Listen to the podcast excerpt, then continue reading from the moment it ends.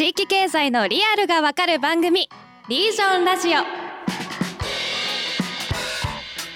それでは本日も参りましょう。前回に引き続き、岐阜県飛騨エリアの地域商社飛騨からの共同代表、船坂加奈子さんをゲストにお迎えしています。よろしくお願いします。よろしくお願いします。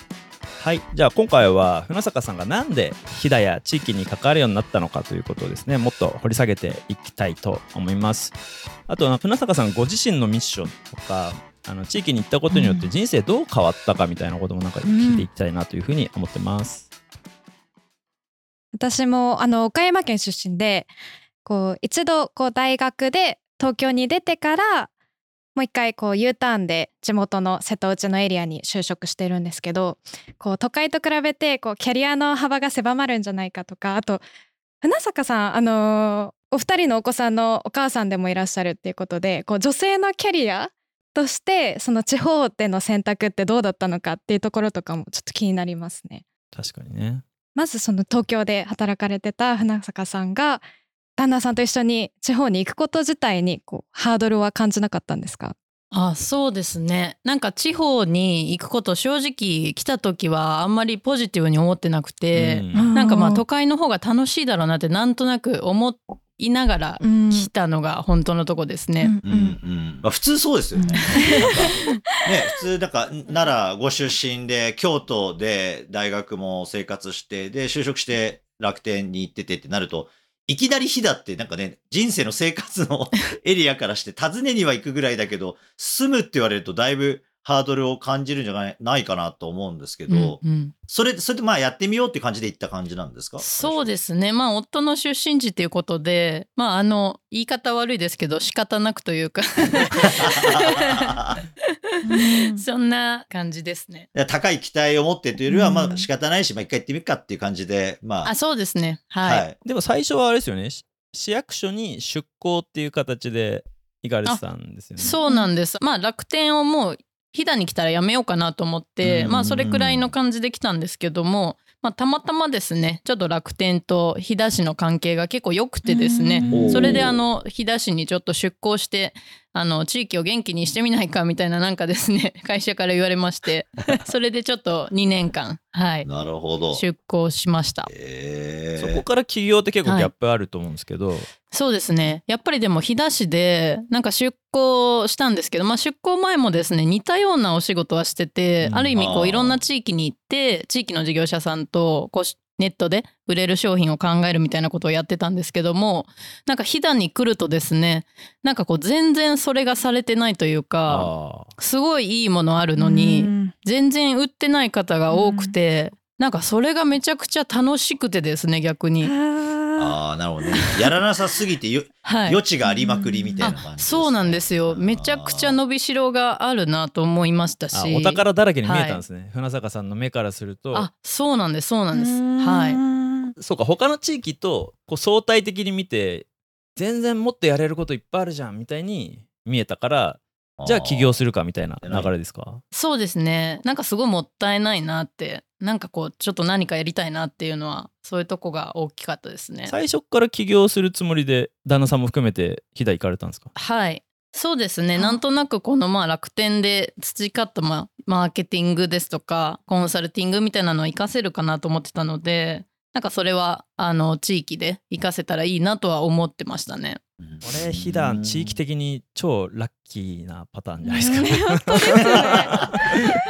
いやでもなんかね、そんだけやってないっていうことは、みんななんかそんな本当にそんなできんのって、ほらなんですか、その疑いというと変ですけど、最初はどうだったんですか？そうですね。なんか今事業者さんに聞くと、本当最初何言ってるか分からなかったって言われまして市役所の中でもそれこそもうかなり超異端児が来たみたいな感じなので、なんかあまり触れられなかったというか。いや、それは超異端ですよ。だって、奈良出身、京大出身で楽天に行ってる人が急に来るんですよ。飛騨市役所の職員からしたら、もう異星人が来たぐらい近いですよ、それは。そうですね。なんで最初多分いきなりみんなと一緒にっていうのは結構難しいかなと思ったので、まず何名か伸びそうだなっていう事業者さんと一緒になるほど、はい、やっていった感じですね。その一つがさっきの暴れ鮎とかにもなるんですか？あ、それはですね、なんか全然また違うところから、はい、そうなんですよ。最初のやつと、そう何人かのうちのこれみたいなのってなんかあります？はい、ですね、まあ、一つ飛騨にすごく美味しい乳製品があるんですけども、はい、そこはですね、今ネットショップでもかなりはい、ふるさと納税だけじゃなくてネットでも普通に売れてるってことですね。そうなんですよ。牧聖社さんというですね、すごい美味しい、はい、ところがあるので、ぜひ。そこも元々はネットで全然売ってなかったんですか？はい、そうなんですよ。一応自社販売されてたんですけど、本当にあんまり売れてなくって、でも一緒に、まあ、ふるさと納税とかネットショップの支援とかやっていく中で、こうかなり売れていますね。その時何がその売れるようになるために、はい、なんかもうノウハウの塊の話だとは思うんですけど、何がポイントになるんですか？売れないかったものがなんで売れるようになるのか、確かに。なんかですね、例えばなんですけど、ふるさと納税にしてもネットショップにしても、こうどっちかっていうとこう市の事業にあんまり乗り気じゃなかったみたいなところも結構あったんですね、それまで。なんかそれがこう、まあちょっとずつやろうかなって思ってもらって、なんかいろいろこう一緒にやったらちょっとずつ売れてきたから、こう頑張ってくれたみたいなのが大きいところだと思うんですけどね。あ、結構じゃあ事業者さんの当事者意識によって全然変わるもんなんですかね？はい、そうですね。ただまあふるさと納税は結構こうネットショップと似てるので、なんかまあ楽天で事業者さんと一緒にやってきたようなことを自治体に置き換えてやってきたみたいな感じですね。やっぱこう東京で身につけたスキルが生きてる、はい、パターンなんですかね、これは。まあそれはかなりあると思います。まあありますよね。まあ、実際ね、もともと地元でやってる人がいないから、そういうね、なんかネットの市場は伸びてるんだけど、その成長の恩恵を引っ張ってくれる人が誰もいないっていう環境の中に、まあやっぱどっかね、東京でもどっかでもやっぱやってる人が来て教えてくれると、やっぱ一気に伸びるっていうところのギャップはやっぱ絶対ありますよね、間違いなく。でもまあさっきみたいにね、ただ他でやってうまくいってますよって聞いて、そうか、じゃあ僕もやろうなんていう素直な生産者はそんなたくさんいないですね。普通はお前本当かみたいな、そんな簡単売れんだって俺は苦労しねえんだみたいな話になる人もいるわけじゃないですか。ね、しかも今みたいに役所とかと付き合うとろくなことはないと。だから俺はもう独立独歩、俺のやり方でやるんだとかっていう人も、まあね、こだわった生産者ほど当然ながら個性がすごいね、立ってる方もいるから、そんなみんなで一緒にそんなやるのやりたくねえよとかっていう話も中にある中で、やっぱり今のいくつかの方とこうやって話をして、でも地元からそういうね、実例が出るともうみんな言い訳ができなくなっていくっていうとこですよね。うんうん。船坂さんはこう外から来られて、こう、あ、まだまだその余地あるじゃんっていうふうに思われたみたいですけど、地方に住んでるとその環境とか食とか文化がこう当たり前になってて、それが宝物かどうかって分かりづらいなと思うんですけど、なんかそのお宝を発見する目っていうのはなんかこうどういうふうに養えばいいんですかね？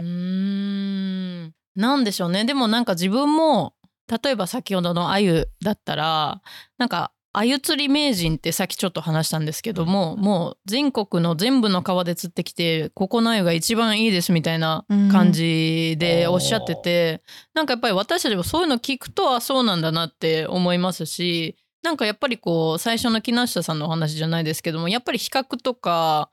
なんかいっぱい食べたけどあなたのお米が一番美味しいよって言ったら、まあそれで自信を持たれるのかもしれないですし、なんかそういうなんか本当にいいのかどうかみたいなのは、なんか食べたりとかっていうことなんですかね。あ、やっぱ外の目線なんですかね。そうそうそう。ちなみにその鮎釣り名人の人って、はい、どこの人なんですか？京都出身なんですね。はい。でそれこそ四国でも結構長いこといらっしゃったし、あ、はい、もう本当にあれですね、全国の川に身を捧げて、はい、その中で、まあ、飛騨の鮎が一番いいって言ったら、もうなんかそれブランディングに担がないのはもったいなすぎる存在ですよね。もう神ですね。あ、そうなんですよ。鮎釣り界だと本当レジェンドって言われている方で。あ、そうなんだ。はい。まあでも自信はつきますよね。まあやっぱね、例えば四国のね、だから四万十川のなんか支流のここで取れてるやつとかよりも、こういう点がいいみたいな、やっぱり知ってる人は漠然といいんじゃなくて、ここがいいみたいな、ちゃんとディテールもね、やっぱ説明してくださるから、やっぱ、打ち出すポイントが見えますよね。そうなんです、そうなんです。ね、それこそその暴れ鮎って名前も私たちが名人と一緒につけたんですけど、そのこんなに暴れる鮎いないよっていう。そうなんだ。なんか鮎なんかみんな一緒だと思ってたけど、そんなね大きいとか小さいとかじゃなくて、その活動量がすごいっていうのはすごいですね。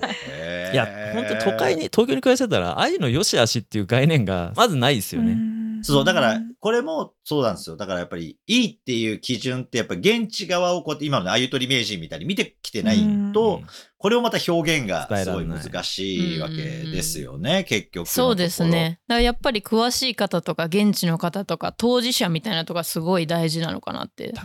にね。はい。まあ、特に魚はね難しいんですよ。やっぱりトレーサビリティがないから。トレーサビリティ、お肉ってどこの生産者がいつ作って加工して流れてきたかって今わかるじゃないですか、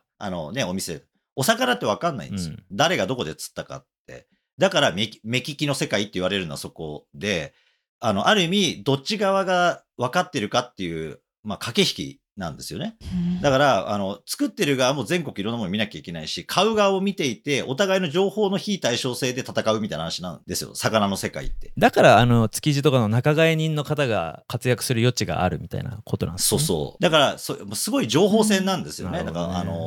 一次産品のかなりのものってで、特におそらく鮎とかこう季節のもので、まあね、生活してる人からすると毎年その時期になるとなんかすごい鮎が取れて、まあ美味しいよねって思ってるだけのものが、全国と比較目利きができる人から見たらこれは今のねなんか暴れるのがここはすごいみたいな話っていうのは、やっぱそういう情報量を持ってる人が来ないと見出されない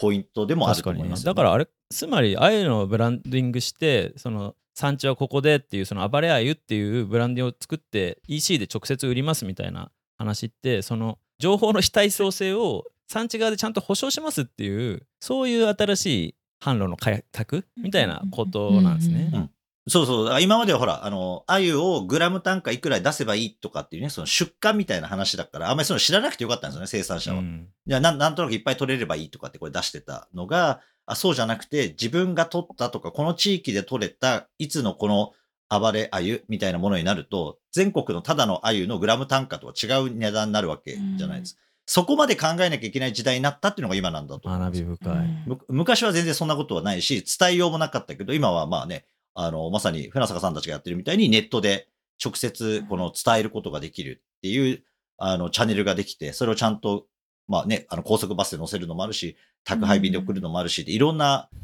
物流もできるようになったっていうのに、生産者側がなかなかまだ追いつけてないけど、追いつけるとお宝が本当の宝になるっていう話ですよね。秘蔵の宝じゃなくなるって。そうですね。僕地域商社の仕事ですごい興味があるんですけど、やっぱそのどうやって地域の人から信頼を獲得するかみたいなところが一つポイントになるんじゃないかなと思うんですよ。やっぱなんか楽天だからの信頼みたいなのあったのかな。さっきその勉強会のお話とか、やっぱこうちゃんとこうなんですかね、例えば IT リテラシーがそんなない人たちとか EC の経験とかそんなにない人たちでもなんかちゃんとやる気にならせるノウハウがあるみたいなところが楽天には蓄積されてたみたいな、そういうポイントってあったんですかね。そうですね。例えば出店者さんのことをこうパートナーと呼んだりとか、なんかまあそういうカルチャーがあってことは結構大きいのかなと思うんですけど、あとはなんかこれあんまり参考にならないんですけど、なんか自分自身がすごく飛騨で暮らしていいなと思ったんですよね。なんかこう地域資源がもちろんすごくあって楽しいっていうのは、まあ仕事して楽しいっていうのもあったんですけど、なんか生活してても意外と面白いなみたいなことがあったりして、なんか田舎来てよかったなってすごい思ったんですね。まあ、それまでニコタマに楽天が本社に移動したばっかりで、私たちの時ってでもうなんかもう満員電車にこう詰め込まれて、保育園もなんか1分遅れたら電話してくださいとか言われてですね、すごい大変だったんですね。なるほど。なんかそういうところからこっちに来たら、なんかもうすごいありえないようなことが起こるんですね。なんか全然知らない人がトイレ貸してって言って家来たりとかですね。なんかでもこれすごくなんか人になれそうだなみたいな、人になれそう、私の中ではあって。今まで人じゃなかったっていう感じです。そうか、だからそれはもうすごい前向きに受け取ったわけですね。多分これがめちゃくちゃ嫌な人はそうですよね、確かにいると思うんですけど、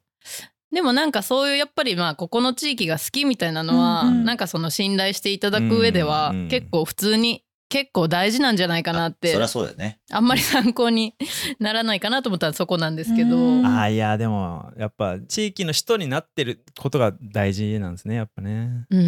柳坂さん自身が地域好きって思えてるから、まあ、信頼関係ができるって、まあ、なんか当たり前のことなんですけどね。そうですね。まあ、船坂さん、東京から飛騨に行かれて人との壁のなさにこう驚いたっていう話されてましたけど、なんか私も確かにその瀬戸内に戻ってきてこう一人で島旅とかしてるとこう車に乗せて観光案内してくれたりとか、夕食決めてないっていうとおすすめのご飯屋さんこう勝手に予約してくれてたりとかなんかそういう壁のなさみたいなのは